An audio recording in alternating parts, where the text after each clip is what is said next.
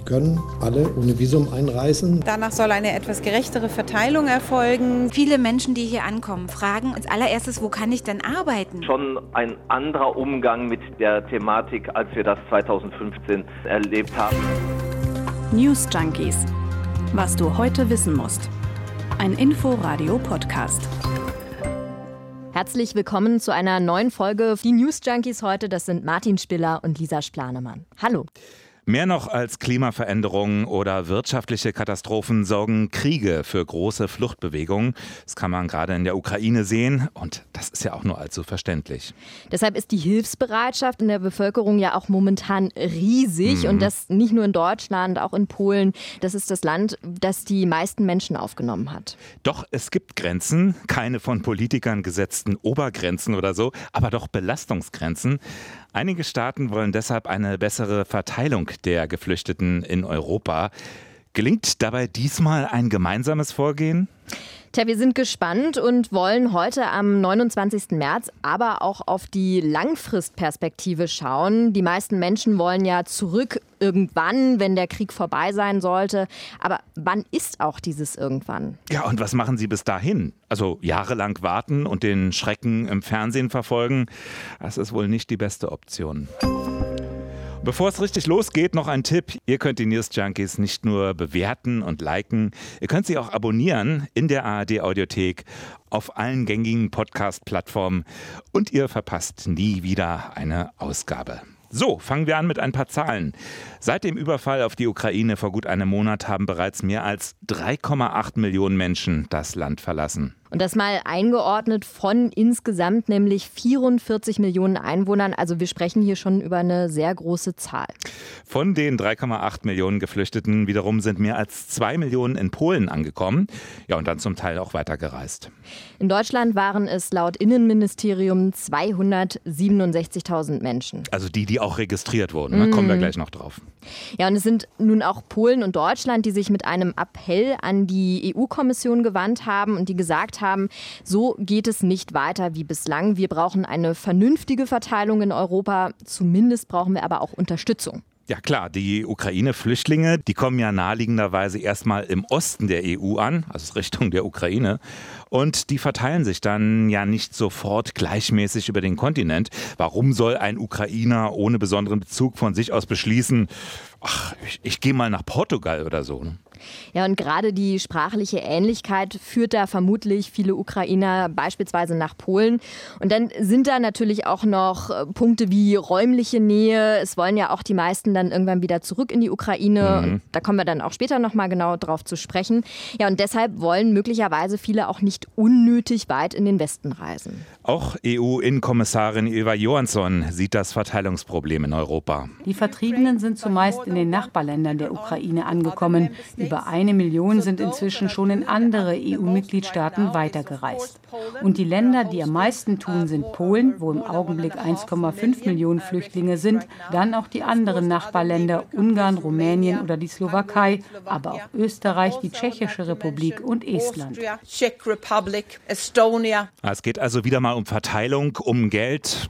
Eigentlich eine gute Grundlage für Streit in der Europäischen Union angesichts der riesigen Fluchtbewegung aus der Ukraine. Ja, wieder mal muss man ja in dem Zusammenhang auch sagen, hm. denn da wurden ja auch schon mal kurz Erinnerungen an 2015, 2016 wach, als sich die Europäer so gar nicht einig waren. Damals waren es Länder wie Polen und Ungarn, die keine Flüchtlinge aus Syrien aufnehmen wollten.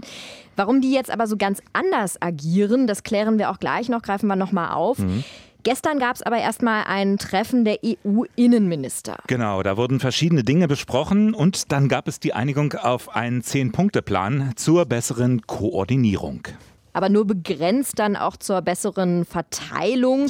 Also Bundesinnenministerin Nancy Faeser zum Beispiel hatte feste Quoten gefordert für die Verteilung der Geflüchteten innerhalb Europas. Die gibt es nun aber gerade nicht. Es gibt einen Index, der vorgeschlagen ist. Danach soll eine etwas gerechtere Verteilung erfolgen. Wir werden das sehen, wie weit wir damit kommen. Ich finde die Indexbildung gut. Es ist sicher ein besserer Weg, aber wir brauchen da sicher auch mehr Verbindlichkeit. Ja, das geht ja nicht weit genug. Ein sogenannter Belastungsindex, das ist der Vorschlag. Dabei wird die Zahl der Flüchtlinge ins Verhältnis zur Bevölkerungsgröße gesetzt. Die weniger belasteten Staaten, die sollen dann mehr Flüchtlinge aufnehmen. Aber eben freiwillig. Deutschland steht dabei übrigens auf Platz 8, also bei diesem Belastungsindex. Und dafür soll es dann das geben, was die Bundesinnenministerin gerade nicht wollte, nämlich ein gemeinsames System zur Registrierung. Bis jetzt geschieht das nämlich nur auf nationaler Ebene. Lena Dupont, innenpolitische Sprecherin der CDU-CSU-Gruppe im EU-Parlament.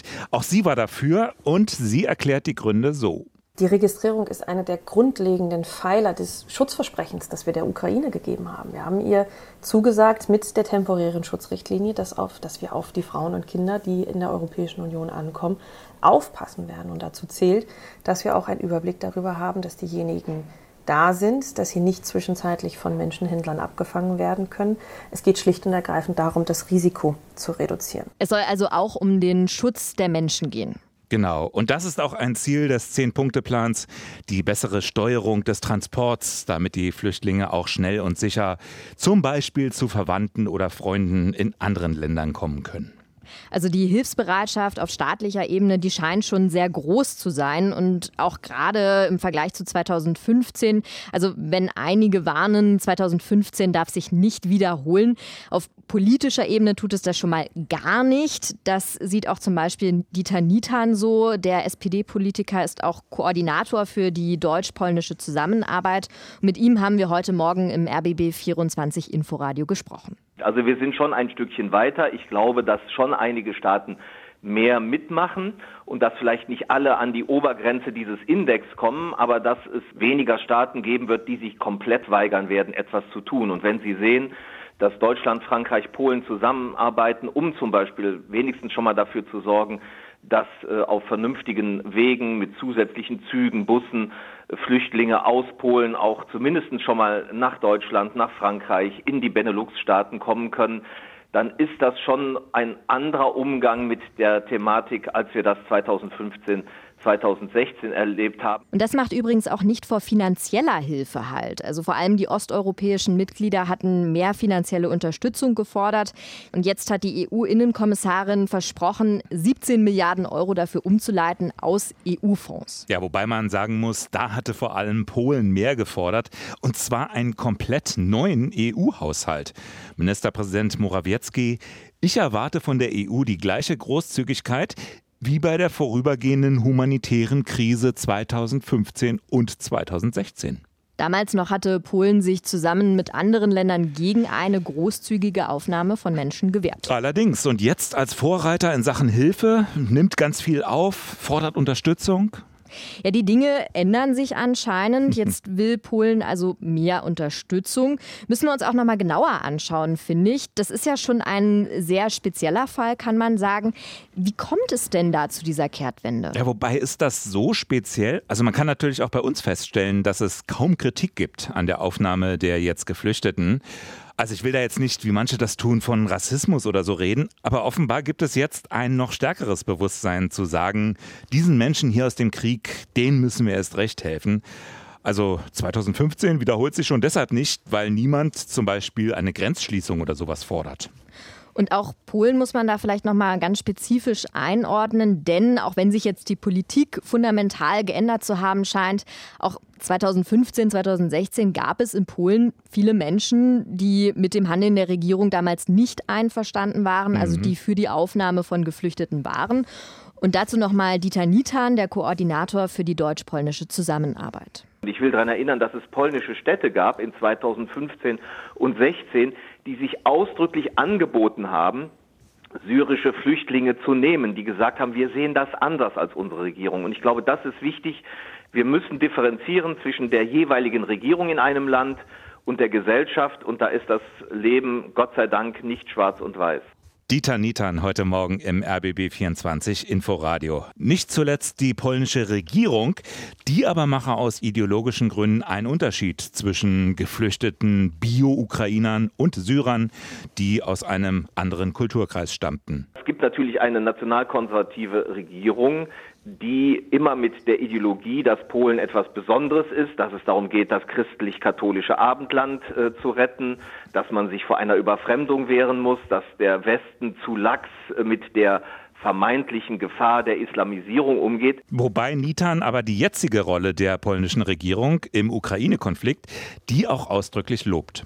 Und viel Positives sieht darin auch Rosa von Thun. Sie ist polnische Publizistin und Europaabgeordnete und sie hofft, dass all das auch langfristig die Haltung der Polen zum Thema Flucht und Migration verändern könnte. Diese unterschiedliche Einstellung der Regierung gegenüber anderen und gegenüber Ukrainer.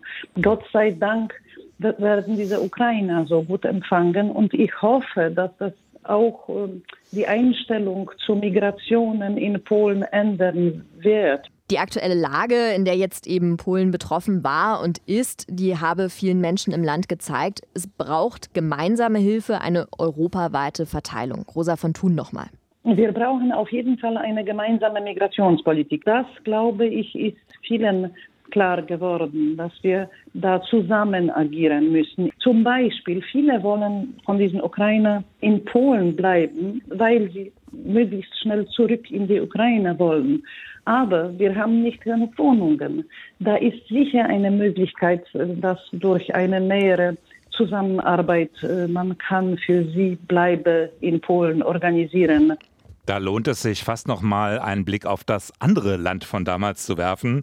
Ungarn nämlich ist eben in den letzten Jahren auch nicht gerade bekannt dafür gewesen, Flüchtlinge gerne aufzunehmen. Sogar ganz im Gegenteil. Ungarn wurde ja ebenfalls immer wieder vorgeworfen, sehr hart mit Geflüchteten umzugehen. Und auch in Ungarn zeigt sich jetzt ein ganz anderes Bild. Mhm. In einer Reportage von Zeit Online, auf die wir heute in unseren Recherchen gestoßen sind, ähm, da ging es auch genau um dieses Thema. Titel übrigens plötzlich gastfreundlich. Und da heißt es ganz konkret, auch bei tausenden Studierenden aus Nigeria und Indien, die in den letzten Jahren einem Medizin- oder Ingenieursstudium in Ungarn nachgingen, hat sich der Grenzübergang als besonders hilfsbereit herumgesprochen. Das ist schon aus unserer Sicht eine sehr erstaunliche Kehrtwende. Das muss man aber auch unter anderem wieder mit Vorsicht einordnen, denn auch darauf wird in der Reportage aufmerksam gemacht. Ungarn steht kurz vor den nächsten Wahlen. Ja, und dann ist da natürlich auch noch die wirtschaftliche Abhängigkeit Ungarns von Russland.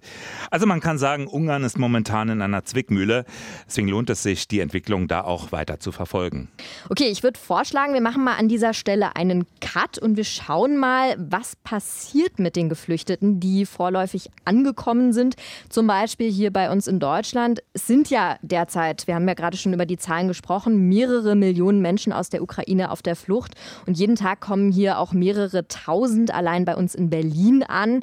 Es fliehen hauptsächlich Frauen und Kinder. Und gerade die großen Städte wie eben Berlin sind da Hauptanlaufpunkt für die Geflüchteten. Das liegt ja auch auf der Hand. Also eine Großstadt, die kann man in der Regel gut erreichen. Man findet dort viele wichtige Anlaufstellen. Und dazu kommt, viele Geflüchtete, die wollen von da aus dann weiterreisen, zum Beispiel zu Verwandten anderswo. Und dann wird die Großstadt sozusagen zum Drehkreuz. Andere wiederum wollen bleiben, weil vielleicht findet man eben schneller in der Großstadt einen Arbeitsplatz. Hier findet auch häufig eine Erstaufnahme statt in Großstädten.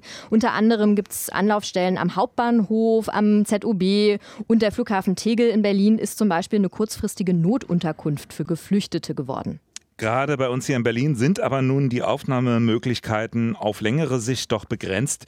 Großes Problem ja hier bei uns vor allem der knappe Wohnraum mhm. und damit eben die langfristige Unterbringung der Flüchtlinge. Es gibt zwar momentan viele Freiwillige, die Flüchtlinge privat in ihrer Wohnung aufnehmen, aber das ist ja auf Dauer keine Lösung. Ja, das stimmt. Und deshalb hat zum Beispiel jetzt auch gerade die regierende Bürgermeisterin von Berlin, Franziska Giffey, die Modulbauweise ins Spiel gebracht. Heißt, bestehende Bestandteile werden schnell zu Wohnungen zusammengefügt. Das ist ein Lösungsansatz. Ob und wie schnell das dann umgesetzt wird, ist alles noch unklar. Neben Berlin sind äh, auch noch Hannover und Cottbus wichtige Drehkreuze in Deutschland für die Geflüchteten. Und in Cottbus, da gibt es einen großen Vorteil. Da ist nämlich noch Wohnraum verfügbar, sagt auch Oberbürgermeister Holger Kelch, CDU. Er hat im RBB 24 Inforadio erklärt, was mit Flüchtlingen passiert, die in Cottbus bleiben wollen. Ja, wenn dann die Möglichkeit besteht, schauen wir erstmal, wie wir eine Verteilung hier innerhalb der Stadt generieren können. Das ist soweit gegeben. Wir haben ja auch noch leerstehenden Wohnraum, der sukzessive auch dafür vorbereitet wird. Wir haben noch andere Unterbringungsmöglichkeiten wie in Wohnheim. Und dann ist auch mit den Landräten hier im Süden des Landes Brandenburg bereits schon vereinbart worden, dass wir hier in einer interkommunalen Zusammenarbeit auch diese Menschen dann in andere Städte und Orte verteilen im Süden des Landes Brandenburg. Also in Cottbus wird koordiniert, wo die Flüchtlinge aus der Ukraine schlussendlich unterkommen. Auf Bundesebene kommt der sogenannte Königsteiner Schlüssel ins Spiel. Genau, der regelt ja hierzulande ganz klassisch die Verteilung der Menschen. Also jetzt nicht nur in dieser einen Ausnahmesituation. Genau, laut Bundeszentrale für politische Bildung legt eben dieser Schlüssel fest, wie viele Asylbewerber ein Bundesland aufnehmen muss. Und als Berechnungsgrundlage dient dafür zum Beispiel die Bevölkerungszahl eines Bundeslandes. Das heißt, es werden Geflüchtete auch weitergeschickt und auf andere Bundesländer verteilt. Da ist aber vieles ungeklärt. Das läuft nicht immer ganz reibungslos ab. Gibt es ja auch viel Kritik dran. Ja, das stimmt. Und auch die Frage zum Beispiel nach der Kostenverteilung war einer der Punkte, der in der letzten Zeit immer wieder diskutiert worden mhm. ist. Also da sind viele Herausforderungen, wo dann auch in kürzester Zeit Lösungen gefunden werden mussten und natürlich auch nach wie vor müssen. Die Liste der Probleme ist ohnehin lang und jetzt eben die ganz große Herausforderung, wie werden die Menschen aus der Ukraine registriert? Und das natürlich möglichst schnell und unbürokratisch, wie es immer heißt. Das hatte Bundeskanzler Olaf Scholz auch schon Mitte März angekündigt. Das soll alles schnell funktionieren. Hören wir da mal rein. Sie können alle ohne Visum einreisen. Das ist eine schnelle, zügige und sehr pragmatische Entscheidung der Europäischen Union gewesen und erhalten sofort einen Aufenthaltstitel. Sie erhalten Zugang zu Sprachkursen und Integrationskursen und Sie dürfen auch sofort eine Arbeit aufnehmen. Die Kinder können zur Schule gehen und auch für die medizinische Versorgung ist gesorgt. Beim Thema schnelle Aufenthaltserlaubnis ist jetzt übrigens Berlin an der Spitze. Ukrainische Flüchtlinge können sich nämlich jetzt im Internet ihre Aufenthaltserlaubnis beantragen. Das Ganze läuft dann über die Website vom Land Berlin und wer dann solch einen Antrag gestellt hat, bekommt das Recht, in Deutschland zu arbeiten. Da steht nämlich konkret auf der Website, wir haben nochmal nachgeguckt, nach dem Absenden ihrer Daten wird ihnen ein PDF-Dokument als Bestätigung ihres Antrags angezeigt und mit diesem PDF-Dokument wird wird ihnen der erlaubte Aufenthalt im Bundesgebiet und das Recht zur Aufnahme jeder Erwerbstätigkeit bescheinigt. Und viele ukrainische Flüchtlinge, die haben auch ein großes Interesse daran, so schnell wie möglich zu arbeiten. Zum Beispiel die 30-jährige Anna aus Donetsk, die gerade in Polen angekommen ist. Eine Freundin, mit der ich gekommen bin, hat hier Verwandte. Dort können wir unterkommen. Ich möchte auch gerne arbeiten, denn sie geben uns ja auch nicht alles umsonst. Außerdem möchte ich, dass meine Tochter zur Schule geht. Sie ist sehr musikalisch und lernt schon seit drei Jahren Klavier. Ach, ich kann überhaupt nicht darüber reden.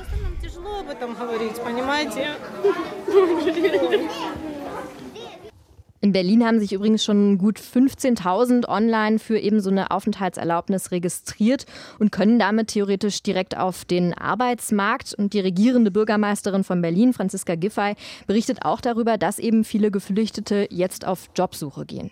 Viele Menschen, die hier ankommen, fragen nicht als allererstes, wo kann ich Hilfe beantragen, sondern als allererstes, wo kann ich denn arbeiten? Das ist ein, ein Punkt, der uns als nächstes dann auch noch hier begleitet, dass wir das Thema Arbeitsvermittlung, Arbeitsberatung hier auch noch mit nach Tegel bringen wollen. Und da gibt es auch schon erste Gespräche mit der Bundesagentur dazu. Inzwischen werden zum Beispiel auch schon Jobbörsen für die Geflüchteten ins Leben gerufen. Also das soll die Jobsuche erleichtern. Und wichtig sind gerade aus meiner Sicht auch beispielsweise Sprachkurse, gerade für die Kommunikation. Ja, die ersten Kinder aus der Ukraine, die sind ja schon an deutschen Schulen in Willkommensklassen. Das soll den Einstieg erleichtern.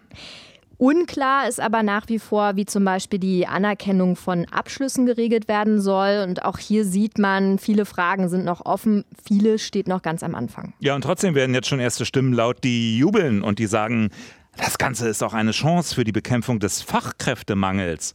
Zum Beispiel der Chef des Landesamts für Einwanderung, Engelhard Marzanke. Bei aller Tragik des Krieges erlebe Deutschland gerade auch eine Fachkräfteeinwanderung.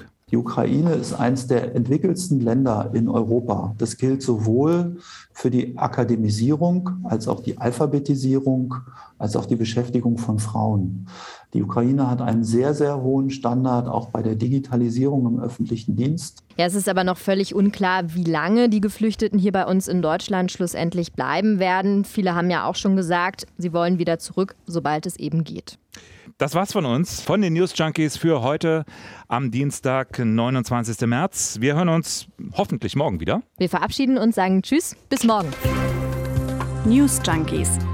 Was du heute wissen musst. Ein Podcast von Inforadio. Wir lieben das Warum.